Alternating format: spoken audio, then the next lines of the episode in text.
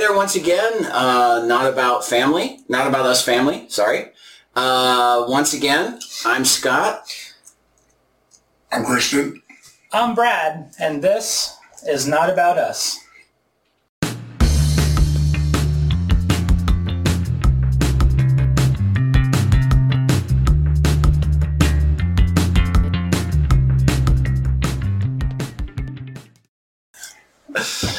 Hey, thanks for joining us again on another Genesis podcast. As always, I've forgotten what number it is, or I have no idea where we are, but that's okay. I'm good. And the last one that I have not yet edited says 50-ish. 50, so we still, 50-ish? So we still don't know. So we're still, still not sure. So we're, we're around there somewhere. Uh, but uh, yeah, today we've got a guest with us. Uh, you mind introducing yourself? Uh, my name is Christian Flores.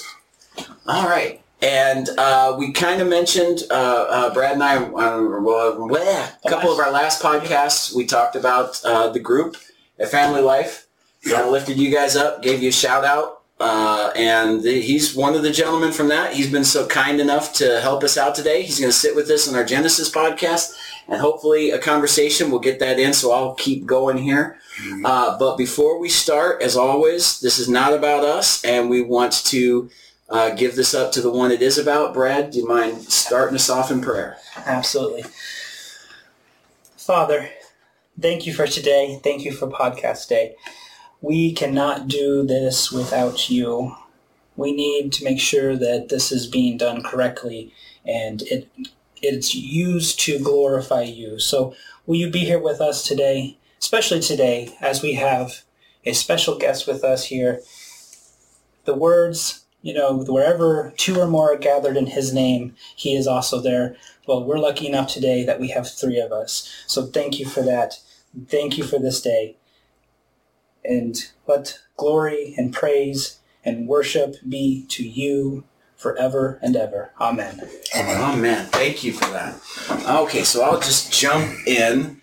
Uh, don't want to speed through. Want to stop where we need to stop, but uh, uh, don't want to take too long just wandering around. So I'm at Genesis 9. Now what I've been doing, I kind of shared with you, I'm in Genesis. I've just been going verse by verse through the whole thing. We're up to Genesis 9 right now. So I'll read from you and I'll let you know. Um, I read, unless I say otherwise, I read from the Hebraic Roots version. Okay. Uh, You hold on, I'm in Genesis 9. Absolutely. Genesis 9, right right off the bat. So we're going to go 1 through 7. All right. You ready? Yep. Jumping in? Okay, so Genesis 9, 1 through 7. And Elohim blessed Noah and his sons, and said unto them, Be fruitful, and multiply, and replenish the earth. And the fear of you, and the dread of you, shall be upon every beast of the earth, and upon every fowl of the air, and upon all with which the earth teems, and upon all the fishes of the sea. Into your hands are they delivered. Every moving thing that lives shall be food for you. As the green herb have I given you all. Only flesh with the life thereof, which is the blood thereof, shall you not eat. And surely your blood of your lives will I require. At the hand of every beast will I require it. And at the hand of man, even at the hand of every man's brother will I require the life of man. Whoso sheds man's blood, by man shall his blood be shed. For in the image of Elohim made he man. And you, be you fruitful and multiply, swarm in the earth and multiply therein. Okay, so right off the bat, the first thing that jumped out at me as I was studying this, be fruitful and multiply and replenish the earth. This is exactly the same blessing that God gives to Adam and Eve when he creates them. But he changes it. In, in Genesis 1.28, and Elohim blessed them, and Elohim said unto them, Be fruitful and multiply and replenish the earth and subdue it. He does not give and subdue it to Noah here. He leaves that out. And so I, that's what got me thinking, what has changed? Yeah. So he gives exactly the same blessing to Noah and his family coming off the ark that he gave to Adam and Eve, except he stops there and he leaves off and subdue it. So that got me thinking, why? Why is Noah, Noah, sorry, uh, not commanded to subdue the earth? What is going on here that has changed? And I came up with a couple things, so I'll throw these by you and see what you got here. Uh, these were just a couple of thoughts that hit me right off the bat. First of all, in Genesis 1:28, when he gives, when God gives the original command, man is still perfect. He has not sinned yet. So he's commanded to subdue the earth. So the difference between then and now is sin. Man is no longer perfect. So does this mean that only a perfect man can subdue the earth? Does this mean that Jesus, the second Adam, a sinless man, is needed to come and take our place as the subduer? Hmm. I had another thought too. Or does this mean the ark, see, the whole ark story, as we've been going over before this, it's, it's analogous to the resurrection. Yes. Yeah. So, does that mean he is not commanded to subdue the earth because the earth has been subdued? It has just been, the flood has happened. The whole earth, essentially at this point, literally, physically, has been subdued mm-hmm. in, in the physical picture of things. Mm-hmm. I mean, Jesus hasn't come yet. It's still uh, uh, a picture, a rehearsal of what Jesus is yet to do. So the earth spiritually hasn't been subdued. But is this essentially saying you don't know, you don't need to subdue the earth, man, because it has been subdued? So, so is there no command to subdue the earth because it's done? Did the flood physically subdue it as a picture of Yeshua's spiritual subjugation? And for right now, I'll just throw that out. Any any other thoughts or any of that makes sense? It makes sense. The only thought that I have, um, and this may not be accurate, but we're also told not to be of this world. We're supposed to keep our thoughts on our actual home, which is the kingdom. So maybe we're also maybe, in a way he's saying keep your keep yourself in the heavenly heavenly idea. Don't be of the world. You know, don't something of that nature. You know. Right. Yeah. And then also what come, what barks out at me is, you know, like you said, to me, the ark represents Jesus then, uh, Yeah. to me, um, as far as the three levels of platforms on the ark. Yeah. Um, now it's the Father, the Holy Spirit, you know, and Jesus. You know, the three levels. so of- Yahweh God, Yahweh God Yeah, is yeah. the embodiment. That Right. is the ark. and if like we're said, in Him, Yes, we're Yeah. in him. And that's how the whole world is subdued by the flood. right? And, you know, the ark is our rebirth, our re repair, if you will, um, Mm-hmm. to connect back to the, the earth now once it dries out. That's what barks out to me. That's I like that. Now I went back because on in Genesis one twenty eight when we were there, I looked up the word subdue in Yeah. Hebrew to see what it is. So why is it missing here? And so I, I looked it up again, and uh, you might get a kick out of this. Um, I did at the time. It's Strong's Concordance number three five three three. Now subdue. Here, let me tell you the definition first. It means to tread down. It means to conquer, to subjugate, to bring into bondage by force. Um, so there's very definitely some militaristic terminology going on here. So I thought this was funny because the Hebrew pronunciation of this definition is kabash. I brought it up at that time. It sounded like a comic book. Yeah, It sounded like the, he- the hero Like you just wanted to see- yeah, you little- little bubble. kabash. Yeah, with you a know? couple little bubbles, kabash. Yeah. See a guy just getting smacked. Uh-huh. Yeah. So now in the word picture, um, so this is what's going on. He he's leaving out this word subdue. So the word picture, uh, I don't know if I brought this up to you, but the Hebrew letters, each letter Yeah, also has a yeah. word involved with it. It has another you, you showed story. that to me at work. So if you sh- if you take each letter and the word picture associated with it, and take the letters in a word and put each word picture together, it could form another story, Yeah, so to speak. Know, So that was very interesting to me. so the le- the Hebrew letters here are Kaf, Beit, and Sheen. And if you take the word pictures together, a possible interpretation I came up with that this word says is with your hand, while in your house, destroy. And at the time we were discussing this, this is a picture to me of like cleaning. Mm-hmm. So like you're in your house and you're destroying filth, germs, mm-hmm. the, the things that would seek to corrode, destroy. Mm-hmm. Um, and that's what's happening here. In the house of God, we were told to subdue it, cleanse it. Cleanse it. Uh, and so going back You to think this, that's why the flood came? I think that's part of it. It's part Like, of it. Definitely part of it. I think it's part of the Some- picture. Sometimes people, when I hear it, they say it's Noah's flood. I Yeah. don't think it was Noah's flood. No. You know what I mean? When I keep hearing people say Noah's flood, Noah's flood, it's like the other day I was listening to the Christian Network radio and they kept talking about Noah's flood and Noah's, and I'm like, Noah did not flood nothing.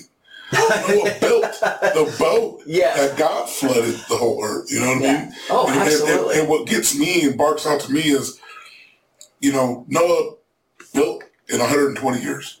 You know, built the ark. But in 120 years, people wa- mocked him, made fun of him, didn't didn't care. Uh-huh. You know what I mean? And it's just like you had all this time to get on the ark. We had all this time to get into Christ. And we don't look at it that way. We look at it as, yeah, whatever, you're just a Christian. I'll go to church whenever I want to. And it's like, how many mhm. more times, how many more years until he actually returns? Because I think this next flood that's coming is not going to be a rain flood. You know what I mean? I Oh, yeah. picture it as a flood of fire, you mm-hmm. know, a uh-huh. flood of, it's going to be a different type of flood. And, and, and, how many more years do you need to? Well, and that's the thing too. So Jesus himself said the last days would be like the days of Noah. And does this not, this present generation that we're in, does not this Oh not goodness. feel like Oh it's goodness, evil? Like it's I mean, that shooting that just happened, you know what I mean? the It- shooting that just happened. Um, I mean, they gave so many signs about these last days with you know the the with the, the pandemics and the violence against Christians, and Yeah. and we'll call we'll call evil good and good the evil. satanic you uh, know? rituals that's just all over TV. And Yeah. You know, Satan, Satan ain't hype no more. mhm. And so, I mean, if this isn't the days of Noah, Exactly. I don't know what would. Exactly. And we just got finished with uh, this earlier too, but um, Jesus or God saying, "I will no longer again send flood of waters to destroy the earth." He didn't say he wouldn't send a flood of anything else. He just said, "I will never again destroy the world with water." Exactly. And we talked about how that was analogous to the resurrection experience. He only had to come once. Yeah. If he were to send another flood of water, it would be a physical statement that Jesus had to die more than once for Yeah. our sins. Yeah. So he was saying, no, this this was a one-time event. That's it. Uh, and, And, fire now- can be used to cleanse, and fire can be used. Controlled burning can bring back. Yeah, you know, beautiful pastures. Exactly. Yeah. yeah. So And we have controlled burning out in the property out in Norwalk, my, my wife's family's property. Um, when they do controlled burns, the the the beauty that comes from Mm-hmm. you know from Yeah. it being burned, you know, Uh-huh. something physically goes through something and then rebirths. You absolutely. know, to me, I just think God's tired, man. God's tired of throwing his lifelines. The last lifeline is Jesus.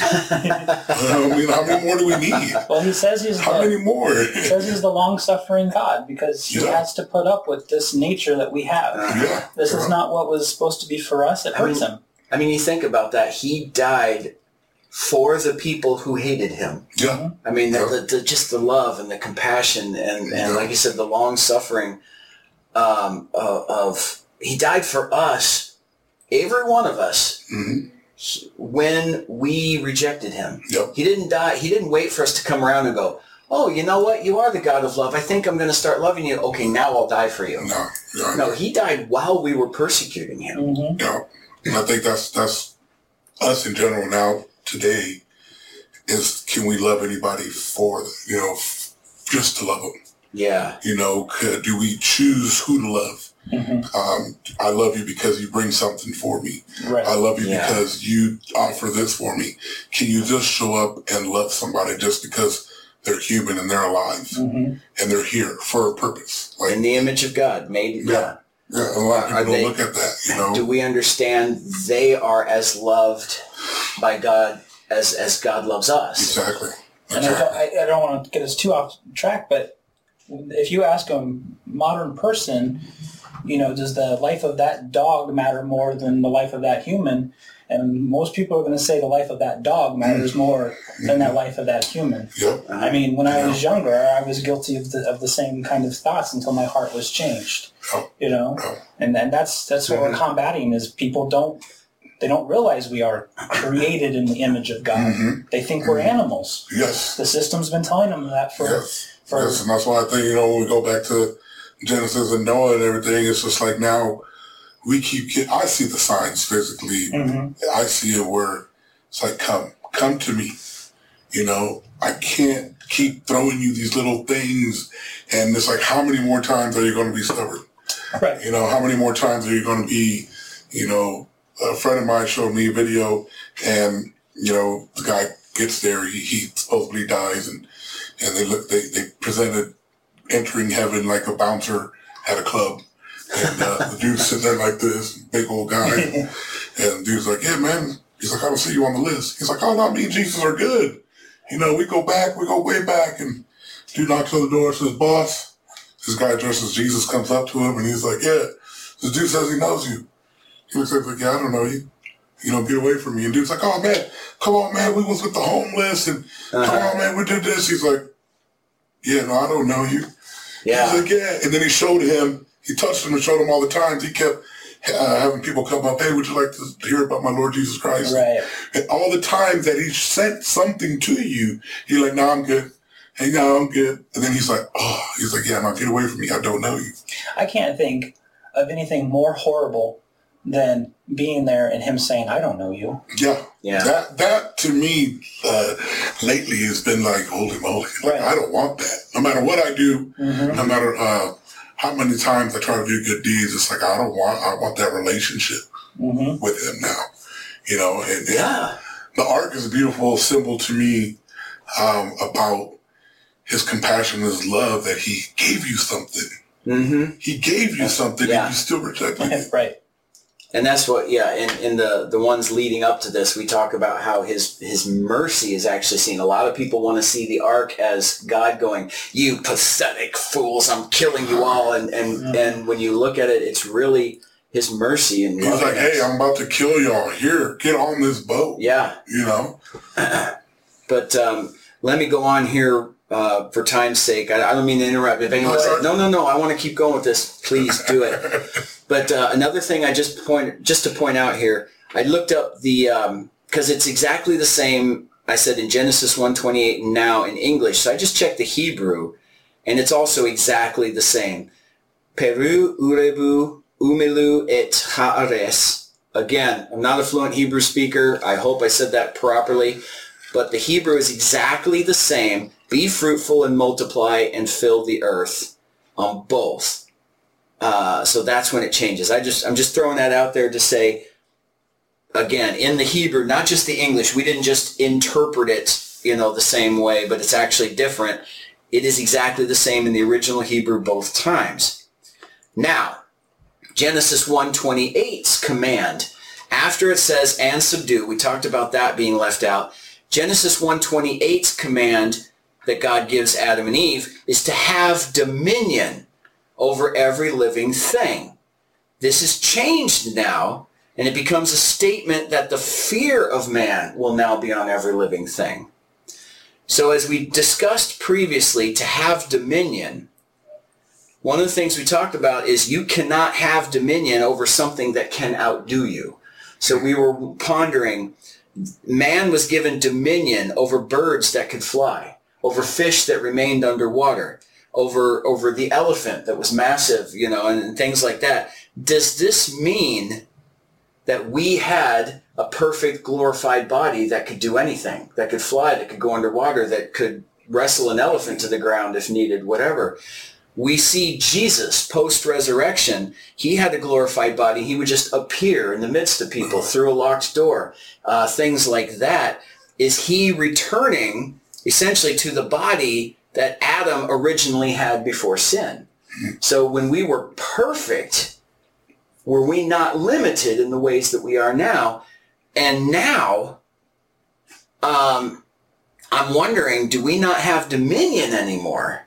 Because we can't, how can you have dominion over the birds when you can't, when the bird cannot do you? The bird can just say, forget you, fly Yeah, away. flying higher. How can we have dominion over the fish when the fish is a mile under the, the water and we mm-hmm. can't, hey, come back here. You, mm-hmm. no, I'm just, I'm gone. Well, we see some example of Jesus having dominion over fish. He brings them Yeah. to the fishermen. Yeah. You know, Jesus, definitely, yeah. But but we are no longer said. It, it's no longer said here that you have dominion. Now to Noah, he says the fear and the dread of you will be on every animal. So I started thinking about what's the difference here, and and that was one of the things I thought of. We know we're we're now in sin. Yeah. Yeah. So we now have, we don't have that perfect body. We Yeah. don't have that ability. So now fear. Now two things I will say, I noticed fear and dread. There, there's what's called the rule of first usage in the Bible. And basically when you're trying to figure out the interpretation of a word, go back to the Bible to the very first time it was used and see how is it used. And then every other time you should kind of compare it to that to see how you should interpret the word fear and dread, this verse is the first time they're both used. So um, fear is Strong's Concordance number 4172. And one of the things that jumped out at me as I was looking this up, fear, the English word fear is used many times in the Bible. The Hebrew word being used here is used very few times. In fact, it is not used again until uh, Psalms 920. wow. Do you think the translation is what? No, the translation is accurate, but the Hebrew word specifically, um, that every other time in English we see the word fear from here on out until Psalms is another word or a couple other Oh, words, a couple other Hebrew words. So that that that struck me that this specific word, oh, for example, uh, and this is what things like this struck me.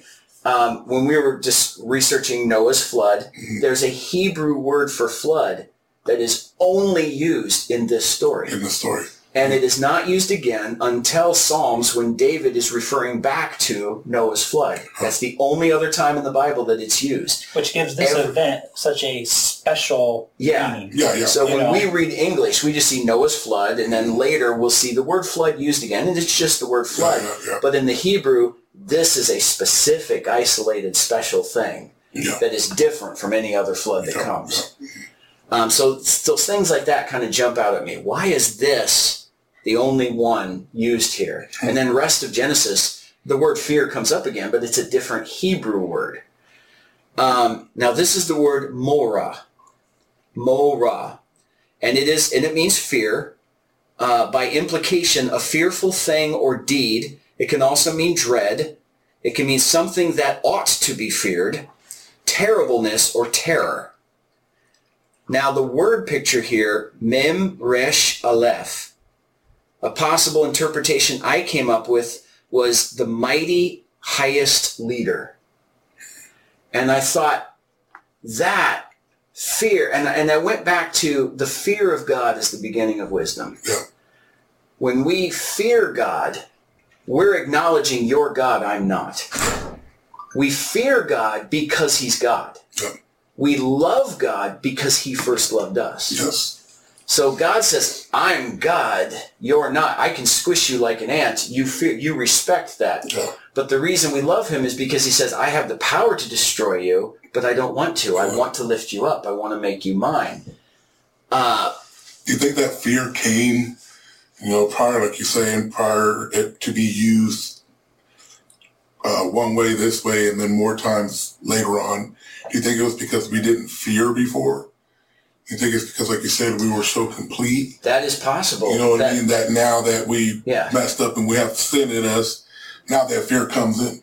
Because that's one of the reasons I was thinking, why is this the first time fear Yeah. got used? Why wasn't fear used with Cain Yeah, and because Abel? we used to, it says we used to walk along with lions and yeah. you know, stuff like that. But Uh-huh. we're trying to do that now. Go to the zoo and get inside Yeah. the lion's den. See if you, uh, you know, could walk right next to them without fear. Well, and it's also And this is, and it's talking about the, he put the fear of us in animals. that's what I was going Yep. to say. So this is from the animal's perspective. Oh, okay, from that. that they're fearing us now. And but but but why?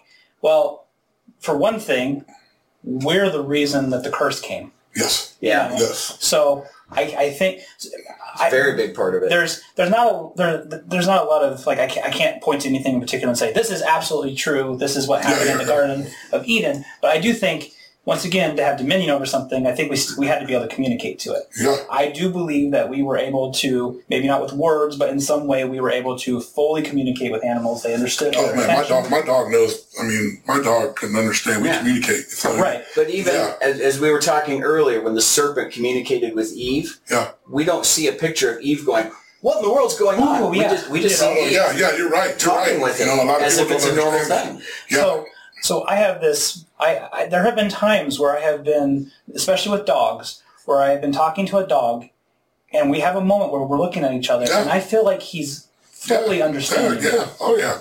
and I'm the one that's not fully understanding him. Yes. Yes, that goes. I got four dogs. I know what you're talking about. and I think, They look at me like, yeah, yeah, yeah. You know I'm talking to you. and I think that I think that they are. I so you know we're the, we're the special ones with a soul. yes. a God breathed soul. Mm-hmm. They don't necessarily have that, but I do think they have the intelligence enough, just like just like the other types of heavenly creatures and things that are, Yeah. are around. They ha- they know what happened. Mhm. I think the fear of, of us is partially due to the fact that we, because they know we caused the curse. Yes. We're Yes. fallen now. You we're know, not perfect. We're not we're not No, I could be. I could be wrong, but didn't we not in the beginning? We didn't eat flesh. You know, we Yeah. wasn't made for. And that's it. actually one of the other so things I so so talk that's the thing. It's like Yeah, now we now we kill things. You know, we kill deer, we kill cattle. You know, we Now, we we eat, did- eat, eat. There was, I mean, we see in the very beginning, Adam and Eve, he says, you know, all this, the grains are food for you, that kind of Mm-hmm. thing. But, I mean, after they fall, um, even if they're not eating meat, we see Cain and Abel go to give a sacrifice, and Abel sacrifices his lamb, so he's killing the animal. And he's laying that before God. So we, we see that, you know, yeah, death was happening that way, Mm-hmm. even if they're not eating it. Mhm. You know, it doesn't say they weren't eating it at that point, Yeah. but but we can definitely say they were, you know, death of Yes. animals was happening at that point. And in fact, God himself, the, from the first moment they sin, he goes and kills an animal and, Uh-huh. and provides the skin for them to dress themselves. Yeah. Um, so it's, uh, but yes, uh, the Bible says as far as eating goes, uh, specifically where it talks about that in Genesis, he says, and, and the gra- the the uh, the grains Mhm. and the fruits will be for you, and the grasses and the herbs will be for the animals. Animals. Yep. Yep. Um, And it's crazy because I'm a little off subject, but you know, I've been I've been on this weight loss journey um, lately, and uh, you know, a guy friend of mine told me, you know, they keep telling me about protein this, protein that, and I go back to the gorillas in the jungle. You know, they don't eat protein. They eat but fruits and and, and, and, and vegetables and leaves, and they're one of the strongest animals in the jungle. I mean, I want to be big, you know, like a gorilla, you know, and this, so it goes back to, I, I don't necessarily think us as humans were so trained. Um, that protein, protein, protein, you know, you need to bulk up, bulk up. And it's like, go fight a gorilla and tell me if you need to lift weights and, and get my reps in. And, and no, They've unintentionally done experiments with lions, not not in good situations. This was like foreign zoos where they didn't they didn't weren't able to afford meat. So they would give them whatever they could, and it mm-hmm. was it was vegetables, it was mm-hmm. leaves, it was, and lions still still survive and thrive. yeah, yeah. So it is possible that Not to say I'm going to go eat salads all the time. Right. but it is it is possible that you know we haven't lost that ability to only eat the things that were Yeah. provided from Sorry. us. at because the at one point, it's- you know, the Bible says eventually the lion will lay down with the lamb, which means it won't be eating, won't be chasing Right. the lamb. Oh, yeah. And I believe at one point before sin entered the earth, that was already happening. Yeah. And then and things changed, and you know, As a uh, kid, as a kid, yeah. I remember seeing uh, uh, Bible pictures. You know, going to Sunday school, and I remember having this book, and uh, I don't remember the name of the book, but it had that. It had lions and Mhm. and, and, and playing with other animals. The Garden of Eden was just so perfect, and I think it was when sin entered everything changed because I Yeah. think if we would have gone back to your original question, I think if we would have stayed that way, it would have made us think that we're more powerful and smarter, that we'd have more knowledge, we'd have more control over the animals, uh, we can do things, and I think that's what God wanted us to do. Yeah. You know? So once we sinned, we started this whole chain of events that led up to where we're at now. Yeah. in Revelation study, I talked about this before. I believe that we have to go through a certain amount of trials and tribulations in our life Oh. because if God just says, "I'm going to give you all the rewards," mm-hmm. we're not going to have the gratitude. Yeah. We're not going to we're not going to worship Him and say, "Wow, thank you for mm-hmm. taking us out of this and giving us the something so far better than we could even possibly imagine." You know, so I think I think we have to go through some testing, some trials. Yeah. I'm seeing that a lot with kids. I mean, uh, not to go off the subject, but, uh, you know, kids these days, um, especially with my own daughter, you know, I uh, have a 15 year old daughter and all I wanted for her as a father was to provide the best life for her. Right. So I gave her everything. I give you this, I give you this, I give you that. And sometimes I catch myself now, it's like, I shouldn't have gave you this. I should have let you stumble here. Uh-huh. I Yeah. should have do, and I think that's how our heavenly Father is with us. You know, He lets us stumble. Uh-huh. He lets us hurt. He lets Yeah. us cry. He let us fall and, and, and hurt ourselves because that made me the person I am today Mhm. stronger. You know, more courageous, uh, more confident. And sometimes with her, I'll see that because I gave her everything, and I still do. My wife says she's got you wrapped around your pinky. you know what? She's my daughter, and that's how it is. But Well, now I'm seeing where I should have backed off. That also helps us build our trust too. Yeah. So if if we're going through something and we trust and hold on to that promise, mm. and then when that promise finally comes, Yeah. you know, we, we we're building our trust too. If we, and, you know, sometimes we're going to say, you know what, I, I, I right now this is too hard to go through. I don't understand this, and we might have moments where, you know, we're like, I can't believe it that it can get better. Oh yeah. But then when it does, you know, we start to build that trust too. Mhm. So the next time we get into that same situation, Yeah. you know what? The last time I was in something that I He thought got me out of was, you know, that was horrible. He got me out of it. Mhm. I'm going to trust that he's going to do it again and Yeah. again and again until we finally get to the point where everyone is, you know, where they need to be. And Yep. And- all, all, and we've all got- the chips fall in we got the gratitude and we're worshiping Mhm. because we know how bad it was, No, you know? no. So the next word I looked up was dread. So we got fear and dread. Um, this is Strong's Concordance 2844, and it's pronounced Koth, I think. It might be Kath, but uh, Koth. Now, concretely, it means crushed or afraid. Abstractly, it means terror, uh, which some English translations actually use the word terror here. Instead of fear and dread, they fear and terror. Um, it can also mean broken, dismayed, dread, or fear. Uh, and as I said, this one is also the first usage in the Bible that we get this word in. So we have the fear and the dread of man will be on all animals. Now the word picture for this one, uh, uh, ket and tav, a, pos- a couple possible interpretations I came up with is separated from the cross or cut off from the covenant. Mm. So one of the things, and, and we've just been talking about it as for the animals right here. So the fear and the dread of man will be on animals from now on. Is it because we are mighty highest leader? We're in the image of God, the mighty highest leader. We have been placed above all on this planet, but we're cut off from the covenant. We're separated. So we are the powerful ones with the power to to do whatever we want, and now it's a power to harm instead of do everything good for everything on the planet. Did God put a fear and dread of us in the animals to protect his creation Yeah. from us? We, we would have wiped them out. Yeah. we Would have wiped them out. You know, if a lion, if a deer comes up to you in hunting season, you know, being a hunter, Uh-huh. that's the most perfect thing you can do. Yeah. and- That's why everybody think they got to camouflage and descent and, mm-hmm. and do what they got to do because they know. Like, uh-huh. How many years have they hunted and hunted? Deer just don't, I mean, you might see a video where a deer comes up and eats out of a palm of somebody. Uh, but you, deer, no, men bad, me go. Yeah. you know what I mean? I run. Well, we have plenty of examples of species that we have hunted to extinction exactly. because of you know whatever reason. But yeah, no wonder they or they have fear of us. And that's and that's what and that what goes back to your question is if we didn't have that, there wouldn't be nothing, no resource, nothing in life. And Yeah. So Everything- he was actually protecting us too yeah, with that. yeah, because everything has a purpose. If we kill all our resources, then we start killing each other. hmm Then we don't have nothing. Life can't revolve. You know.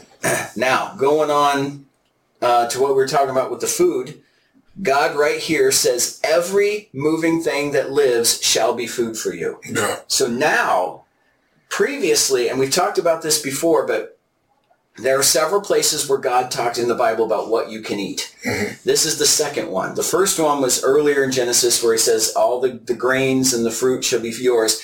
Now he gives us the animals. Now he says every moving thing. So he gives us, there's no restriction. It's a buffet. Anything on the earth you can eat.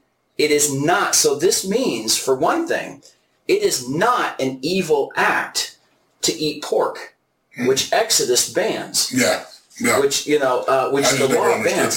It's not. Maybe but- the impurity and the dirtiness. there's I don't know. there's a reason for it and, and there is a reason why he sets it up that way but what this is saying is essentially now um, i have a couple of things so there are rules for eating according to the law in exodus and they represent spiritual truths now one of the things that you don't know that one, one of my big things that i rehash and anyone watching me regularly will go oh he's going to say it again uh, but i in um, I see everything physical in the Old Testament and the New Testament. Everything in the physical realm that God set up is a rehearsal or a practice or something representing something spiritual. So what God did right here in a nutshell is he said Adam and Eve sinned and they're cut off. They used to be spiritually perfect, in tune with God. Now they're separated. Now God traps them in time limits them to this physical reality because if they he he allows them into the spiritual death and life cannot coexist. We'd be wiped out Yeah. in god's purity. So in his mercy he trapped us in the spiritual or in the physical realm. So now we cannot understand the things of the spirit. It's impossible. We no longer have that connection. So what does he do in his mercy? He takes his perfect spiritual laws and he limits them to physical applications hmm. So everything you see in the physical has a spiritual interpretation that when Jesus came, he started to expound upon. Mm-hmm. And when the Holy Spirit arrived, and he ca and God sent the Holy Spirit into us, this is why Paul said, I understand mysteries that the prophets longs to see into. It was impossible for them because they didn't have that connection. Now that we have the Holy Spirit, Paul had that connection. Yeah. And he's saying, I'm starting to see what everything in the Old Testament was actually talking about. And so what God did is he said, I'm going to limit it to a simple physical law that you, is easy for you to understand. Um, but this is why if I eat a pig, you know, if I eat bacon, it's not that eating the pig is evil. It's that there's a reason for it in Exodus. It represents something else to the priestly nation Yes. that that God set up to be an image of God to everyone else. Yes. Um, and there is something behind it, and we should understand why God set that up and what it actually means. Um, but There was some physical stuff though too, because there was some physical God stuff was it. totally aware of germs, Mhm. and we were not. you Yeah. know? So uh, there was quite a bit of uh, like the whole, you know, when you've been around a dead person, you Yeah. have to Yeah. separate yourself from seven Yeah. days and all this kind of stuff. It's because God knew. Pre-COVID. Yeah, exactly, exactly. God was giving us what Give me to six do. feet. now we're what? God understood what apart? yeah. God understood what germs were and all that kind of thing before we did. Yeah. So if you follow his laws on a physical level, God told the Israelites, if you follow my laws, you will not get the diseases of the Exactly. the, the pagans, Exactly. the everyone else. But also your spirit will not get the diseases Yes. and what's going on in the spirit. But they all have a You know. spiritual application that we can see now. So what I'm saying is I can eat bacon and not worry that I'm breaking, that I'm doing something Yeah, yeah, horrible. yeah, you're- because God just said right Separating here, yourself from God if I eat this turkey Yeah. bacon. They're You have- turkey bacon. yeah, Sorry. You know what I mean? I've been eating so much turkey bacon that that's all bacon I eat now. You know? but there is something to understand about the spiritual application of that. Yeah. For example, pigs were garbage eaters. yeah. yeah. Uh, so when you, yeah, when you eat a pig, you're taking in yourself, oh, it tastes good, it's salty, it's wonderful, but you're putting garbage Yeah. in your body. So spiritual application. Yeah. What are you watching? The movies you're watching, the books you're reading. What are you taking that tastes good, but it's filling you with garbage? Yeah. You know, so I can take that lesson that God physically gave me and move it over to a spiritual application, see what he was actually showing me. Um, Matthew 15, 11, and then 17 through 20 says, What enters into the mouth defiles not the man, No. but what proceeds out of the mouth, that defiles the man. Yeah. Pardon me. Do you not understand that whatever enters into the mouth enters into the belly and is cast out in the latrine? Yeah. But those things which come out of the mouth, they come from the heart, and they are those things which defile the man. Sorry. And even then they were talking about, uh, didn't they wash their hands before they ate? Mm-hmm. You know? Yeah. it's Yep. From, for from the heart proceeds evil thoughts, murders, adulteries, fornications, thefts, lies, and blasphemies. These are those things which defile the man. But that a man should eat without washing his hands, that defiles not the man. Yeah. yeah. So, Yeah. I mean, it doesn't mean you're eating a pork chop at the fair, it don't make you Mm-hmm. bad, but let somebody step, step on your shoes at the fair. you know what I mean? See what happens there. Or cut you off. You want to go get yourself funnel cake. Right. Right. You know what I mean? It's not the pork that's gonna that's um, dirtying you inside. It's Yeah. what comes out from you. So this is why um, when God set up this, the laws in Exodus, what he was saying is you are going to be my priestly nation to the rest of the world. And you, by because of that, you have to look like me. And certain things represented God that the rest of the world didn't have to do. Just the same way, the Levitical tribe, mm-hmm. they were the priestly nation. They were the priestly tribe within Israel. The Levitical tribe had certain rules that the rest of Israel didn't have to follow. And it's not it's not because you're better or this is evil. It's because you are a picture of me. To the Levitical tribe was supposed to be a picture of God to the rest of the nation of Israel, and the nation of Israel was supposed to be a picture of God to the other nations of the world. Um, for example, Nineveh is a pagan nation. They're a Gentile nation. They're not. Uh, when Jonah goes to Nineveh, um, they ask for forgiveness. He re- he preaches and they repent. Now the the laws in Exodus say you have to go to Jerusalem if you have sinned. Right. You have to cut a cow. You have to cut a goat. You have to two doves. Whatever. This is for your sin. This will be the sacrifice. They didn't do that. They they were just forgiven. Yeah.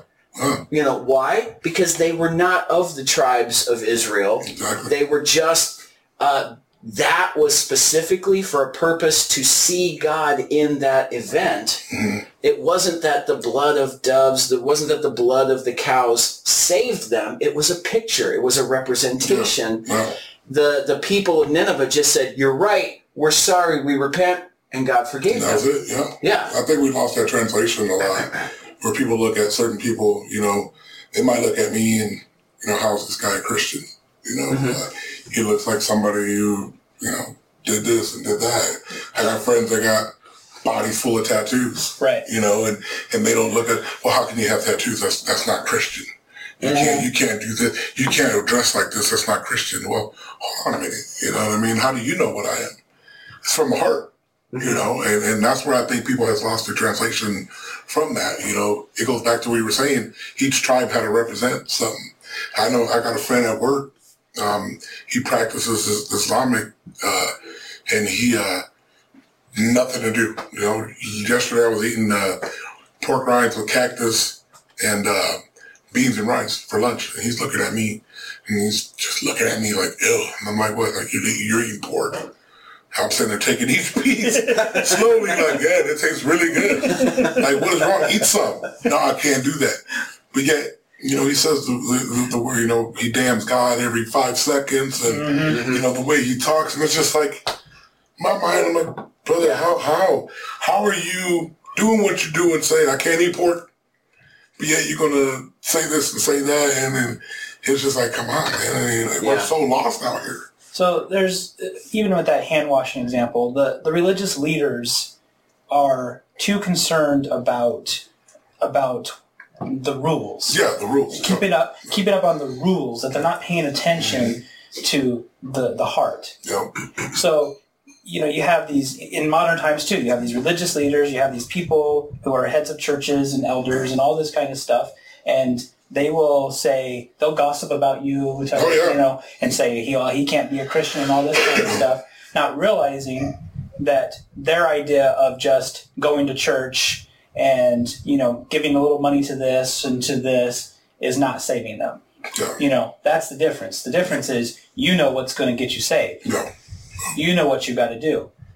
Not a lot of actual practicing, professing Christians actually know what to Oh, do. yeah. Yeah. And so that's the that's the hard thing. So when that situation happens, we got to try to love them too and Yeah. understand they're confused. Yeah.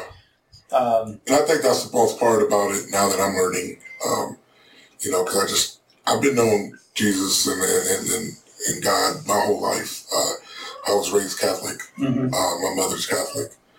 Um, I actually got uh, baptized last year in about June. My mom's like, I baptized you when you was a child. Right. And I'm yeah. like, you know what I've done since I've been a child? Like, I, yeah, I need a, and she just, to this day, she's like, I just don't understand why you got baptized yet. You baptized when you're good. I was like, see, that's why I don't understand, you know, Catholics. You know, you can sit there and sin Monday through Sun, Saturday, and then mm-hmm. Sunday, go somewhere and say a couple things, and I'm good. Back to sinning on Monday. I was like, I just never, that never sat well with me. Say a prayer to the wrong person. Exactly, and then you're fine. good. You know. You know what I mean? Like I just, I just never understood that. And And that's part of it because we want control of our own lives. We don't want to Yeah. give up to. We don't want this relationship. We want religion. We, we yeah, actively want it. Religion is sold more like insurance or something, man. It's sold to give you. A, Mm-hmm. If I accomplish this, this, and this, I'm good. exactly, That's what we want. Yeah. We want to earn it. We want to do it ourselves. We want to feel like if I have done ABC, I'm good. Yeah, It doesn't matter how much I sin. It doesn't matter how much I, Yeah. how selfish I am. I want to know I'm good. yes, And instead of just falling in love Yeah. with the the one who loved you so much he died for you yeah, and just and just being with him and embracing and, and, and falling at his feet with tears of joy and letting him lift you up and hold hold you and saying you're mm-hmm. mine and we want to turn it we want to we, we just want to say I just want to do my own thing and Yeah. not feel bad about it. yeah, Well, and I think there's also, you know, God raises up people for the times that they're in. So if you have a guy that is fully covered in, in tattoos and he knows how to street how to speak to the inner city people, I go into that situation, I'm probably not going to have much. You know, I'm not going to have much result because Yeah. you know we're I, They're not going to the connection. Yeah. That connection's not going to be there. You know, you're not going to be in there. I do this every. As a matter of fact, shout out to my people right now, uh, Thug and Eleven Ministries. Um, it's a ministry that goes out and hits the streets every Saturday. Good. Uh, yeah. we thank go you for out and uh, we go out into the homeless camps. There's about 3,800 homeless people in Des Moines Yeah. right now, Mhm. and we go to five different camps. Uh, some of them just want to come out and have a warm meal. Mhm. Um, you know, uh, my, my brother Bert Knapp, um, you look him up on Facebook. He uh, started that ministry and he does so many things for the homeless. And to me, it's like that's where I want to be. That's where I, I belong Mhm. because I've been there. You know, I've been Yeah. I've been not, not necessarily homeless myself, but I've been in the streets. I can relate to them. Right. I can relate to the drug usage. I can relate to the lostness of just being by myself and nobody Yeah. there. You know, and, and some people try, they go and they just like minister like, hey, here's food. You know, and it's like they don't want that. They, they, they want to be felt like human beings. They want to be felt like you care for me. I don't want to sit here and hold a sign and have somebody come and just throw dollars at me, take a picture and like, oh, look at my good deed today. Right. You know what I mean? That they don't want that. They're not a puppet. They're not a little puppy in a in a glass case that you can walk by and like, oh, you know, hugs and kisses, you know, Uh-huh. and, and walk away. They want you. You know, there, there's a guy that told me, he's like, man, I love, I look forward to Saturdays. I look forward because you guys come. You know, I look forward to have conversation with you guys, you know. Yeah. And, and, and that's what I think it is where where I feel more comfortable with. I'm in the mud. I'm out there. I'm mm-hmm. I'm I'm pulling them from there, you know. I'm, I'm telling them, hey, you matter. You know, you, yeah, I care for you. No matter where you're at in life, I don't see you like a nuisance. Right. You know, I don't see you as you're destroying property, you know, tax Right. dollars and this and that. You're not a number to me. You're a human being, you know, and that's where people I think get it lost. And that's where I thrive. It's vice versa. I, I have no computer experience. I wouldn't know how to do none of this. I, I tell my wife, my daughter is like, fill this out for me. You know what I mean? But when it comes to flipping around the street side of it, the, what uh-huh. scares people, that's my comfort zone. Yeah. You know, a lot of people don't understand that. I, I, I, thrive in situations where, I got something that yeah I, I to, to add to that, but I'm going to wait for the conversation piece. Okay. So I'm gonna no. That, thank you for that. I'm not. Yeah, no, that, that was awesome. I love, but but I don't. Uh, uh, I want to go ahead and wrap it up with this last thing here, and then we'll jump into Yeah. more of that because I want to keep you going on that. Yeah. I want to keep you going. I, but uh, uh, um, this last this last part that I had here was it talks about, and I'll read it again. The last part of the verses here. Let me go back. Okay. So he's, he's finished saying, Every moving thing that lives will be as food for you as the green herb have I given you all. And then he says, Only flesh with the life thereof, which is the blood thereof, shall you not eat. And surely your blood of your lives will I require. At the hand of every beast will I require it, and at the hand of man, even at the hand of every man's brother will I require the life of man. Whoso sheds man's blood, by man shall his blood be shed. For in the image of Elohim made he man. So there's very definitely an emphasis on blood here. yeah, Now, he's just finished talking about what you can eat. And and it very clearly there, there's there's whoever sheds blood will need to have his blood shed by man. This is an interesting bit. In the physical sense, it seems clear that he's saying if any man is murdered, the life of the murderer must be ended. You know, there's very there's very clearly he's saying, hey, you shed blood, your blood's going to be for an eye. required. And in the physical, that's definitely part of what's happening, but there's more to be uncovered here. There's just this emphasis on blood following the eating of flesh. It's not a coincidence. He's talking about what you can eat, and then we go right into this blood imagery here. God gives man every living thing as food, but then adds a caveat to cook it fully before eating it. Do not eat the blood. Mm-hmm. For the life is in the blood. It then goes on to say, if any man sheds blood, his blood will be shed by man.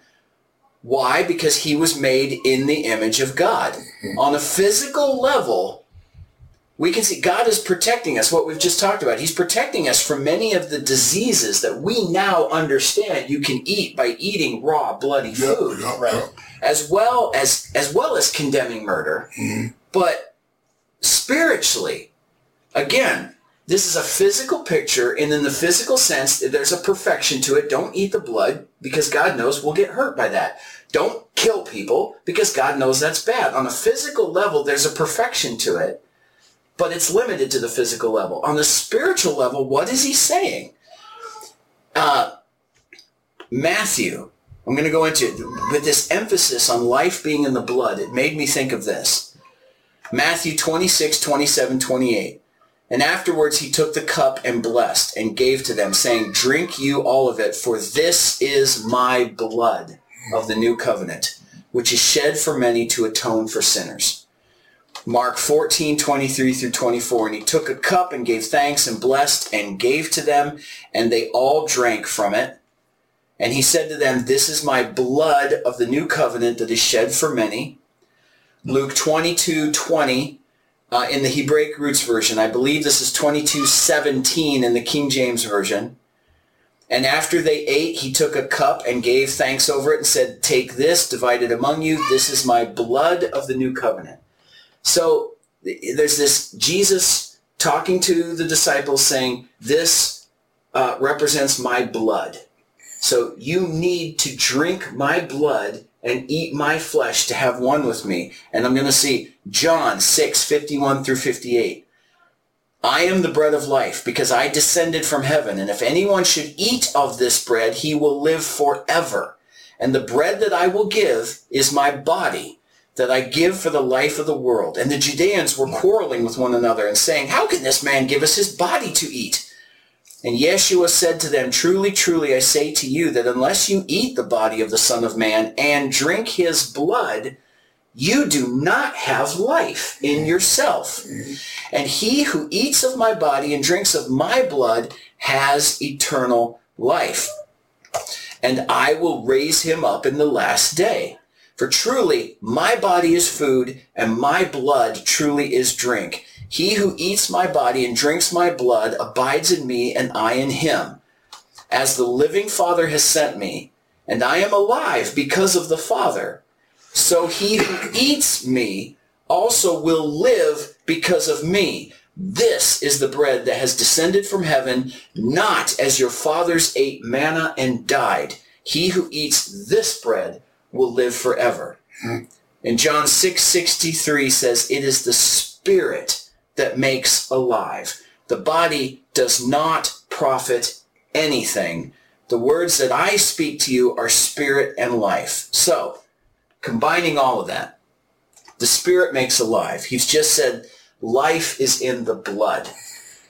The body does not profit. The physical representation of the spirit is the blood. Um, are we not told to eat the blood of animals, or men in that case, because it represents the taking the life or the spiritual reality of life that it offers, and only Jesus can give us life? Are we told on a spiritual level, you do not eat the blood or the life? Don't consume the life Yeah, yeah. of these animals, these other creations. Don't consume the life that is in the entertainment industry in Hollywood. Don't consume the life that these demonic forces wish to give you. Uh, don't consume the life of these cults and what have you because they're only going to lead to death. Just like consuming the blood of an animal uh, will harm you um, on a physical level. Only Jesus can give us life. Are we only to consume his blood Yeah. and become one with him and enter into that, uh, con- consume that and make it a part of us? By consuming the life of anything else, that will actually lead to death. Does that make sense to you? Or, or am I kind Yeah, of... no. I mean, Yeah. it, it- to me, it screams out as you were speaking that, you know, um, when the tabernacle, when they were going to the tabernacle and they make the sacrifices, Mhm. and the print, the one of the priests would go and splatter the blood, you know, and it goes forward to when Jesus held the cup. He said in there, you know, drink my blood. And I think that to me screams, he is the last sacrifice. He Yeah. is the last thing Yeah. that we have to ever sacrifice. So we don't have to do that. That's why I think he says, don't drink the blood no more. Don't splatter the blood no more. Drink mine. Mine is the only way. And it goes back to that spiritually. You know, uh, Yeah. just, I, I am all you need. Nothing else. You don't need to sacrifice any more bulls, doves, you know. Good thing PETA didn't exist back in the day. because, Yeah. you know, then people would be salty yeah. then, you know. You know how many thousands of animals were sacrificed? Oh my goodness, Yeah. man! You know, and I think that's what screams to me is, "I am the last sacrifice." There's nothing left, you know, Right. nothing else. There's no more uh, arks coming. There's no more this. I am the only thing. He is the ark. He, He is is the the he yeah. is the sacrifice. So sacrifice. drink He's this the blood. lamb. Drink this blood. Drink- I yeah. am the one. Don't drink the blood of you know uh, uh, of an animal because then you're going to think that your power. Yeah. you're powerful. Mhm. You know what I mean? It goes back to these kids watching movies and vampires and this and that, and, and I'm powerful and I'm drinking life. That's what they're trying to keep you from. Uh-huh. To me, in my mind, that's Yeah. what's. So he's saying my blood is the only My thing blood, that gives my you bread. life. You know, Avoid these other. and what I mean by bread is drugs, alcohol, yeah, yeah, all of that. It could be all that. You know, people think that I used to be one of them where I think that marijuana would keep me from hurting somebody. That would keep me from having a bad day. Mhm. I always, if I didn't smoke a bowl in the morning, I was not having a great day. You know what I mean? And it's not until I Yeah. found the peace of, of Jesus Christ who says, peace I leave you, only peace that I can give. I found that and I'm like, oh my goodness. Right. Like I, I'm, I'm, I'm, wow. You know what I mean? Like I never knew that I could wake up and have a great day. You know, a sunny day. You know Yeah. what I mean? I, I never knew that. And now it's like I look at it and like, it's like I can't believe I let a little plant control me like that. You know what I mean? Put my narrative and if I don't have this, hey, you know, if I don't have, if I don't have that, I'm having a horrible day. And it's like, I think that's what speaks to me on that. And Uh-huh. Jesus is like, my bread is all you need. My blood is the last thing you need to spill. Like, you know, abide in me. You looked like you were going to say something. I was just no, I was just saying, isn't it amazing how after you after you've been changed, how you look at things so much different and they're so much more beautiful. Oh my goodness. I mean, like you know, it used to be oh, there's a rainbow. Now it's oh, there's a rainbow. Yeah. You know, like it's just it's more beautiful It is. after I think it's the change. love. You know, It's the love. Absolutely. Man, you know? It's, it's the absolutely. Love. Well, uh, unless you guys have any other final thoughts, uh, we're going to wrap it up there. Um, Well, that was good. I was, I'm, I'm more surprised. I thought I was ill prepared, and then I, I was like, wait, here I'm praying. I'm like, you know, Holy Spirit, you know, lead, and, and it's just like, wow, you know, Well, this- had, had a really good conversation. This is what we try. So that we do our studies separate. So, So while we're while we're presenting our studies to each other, we have that then that open conversation when something hits us. So sometimes, you know, it's like I'll be a little worried because my thoughts may not be very well formed. But more often than not, when I just let them out there, it's like actually, you know what, that was something, and it wasn't from me because I'm not that clever. mhm, mhm. You know. No, yeah, and that's good. Like, you guys are doing something great, man, and, and, and it's awesome because, you know, I I'm new to the Bible reading. You know what I mean? I I, I always used to think that the Bible's going to put me to sleep, but lately I've been noticing that the Bible is one of the most exciting yeah. hmm uh, Uh-huh. 66 books of, uh, wow, you know, I'm starting to see where no matter how good God blesses you, we always find a way to mess it up. Mm-hmm. We always find a way to screw something up because of our flesh. I homeschooled my son, and we were going through the, the Old Testament, Mhm. you know, little by little at a time. And, and I remember we get to the Na- Israel, Mhm. you know, standing up saying, "God, please help us," and he'd lift them up, and they'd say, "Thank you," and then they turn right back to sin and get into slavery and stuff. God, I please just help got. I just got done over Solomon, Uh-huh. and I'm like, my goodness, you had it all. and over. Yeah. You had it all, and you just really. Yeah. And Matthew made the made the statement. He's like, "When would they ever learn?" And I went, "Now, now hold on, because now, now you're right, but be careful judging them because you're going to do the same thing." Exactly. Yeah. So we, Exactly. this is this is It just for all of enlightened me. It enlightened me on knowing how Uh-huh. Even now in times, you know, we're so blessed. You know, people live in really nice neighborhoods, really nice. Mhm. This is like they count, they, they still mess up. They're still, Yeah. What, how what I see and read in the Bible now, we're still doing. Yeah. We're still doing. And Oh, yeah. That just baffles my mind. It's like, when are we going to learn? Pastor calls it the Bible our instruction manual. If you go buy something, you're not just going to look at it and be like, okay, I'm just going to put it together right. without reading the instruction manual. You know what I mean? And it's true. It's true because it, you're going to have screws left over. What's this piece over here? I don't know, but it's barely standing there. You know what I mean? Which gives credibility to it too, because we are the same people Yes. the same people we're reading about in the in, in the Bible. Yes. People don't see that. you know, used to it, it bothers me now. This never used to bother me before, but it bothers me now when people say a Bible character Yeah. because it makes it seem like it was you know n- n- a nobody. Yeah, it was yeah. it wasn't actually a person, Uh-huh. and, and and it's like no, I. I unfortunately I can look at my times in my life and I can go, man, I was really being Cain in that moment. Yeah. You know? Yeah. Oh, yeah. And, and and it's good. It's good that that happens because that conviction then helps you go, wait, I'm not going to do it again. Yeah. You know, Yeah. but Yeah. All right. Well, thank you guys, and thank you guys for joining along.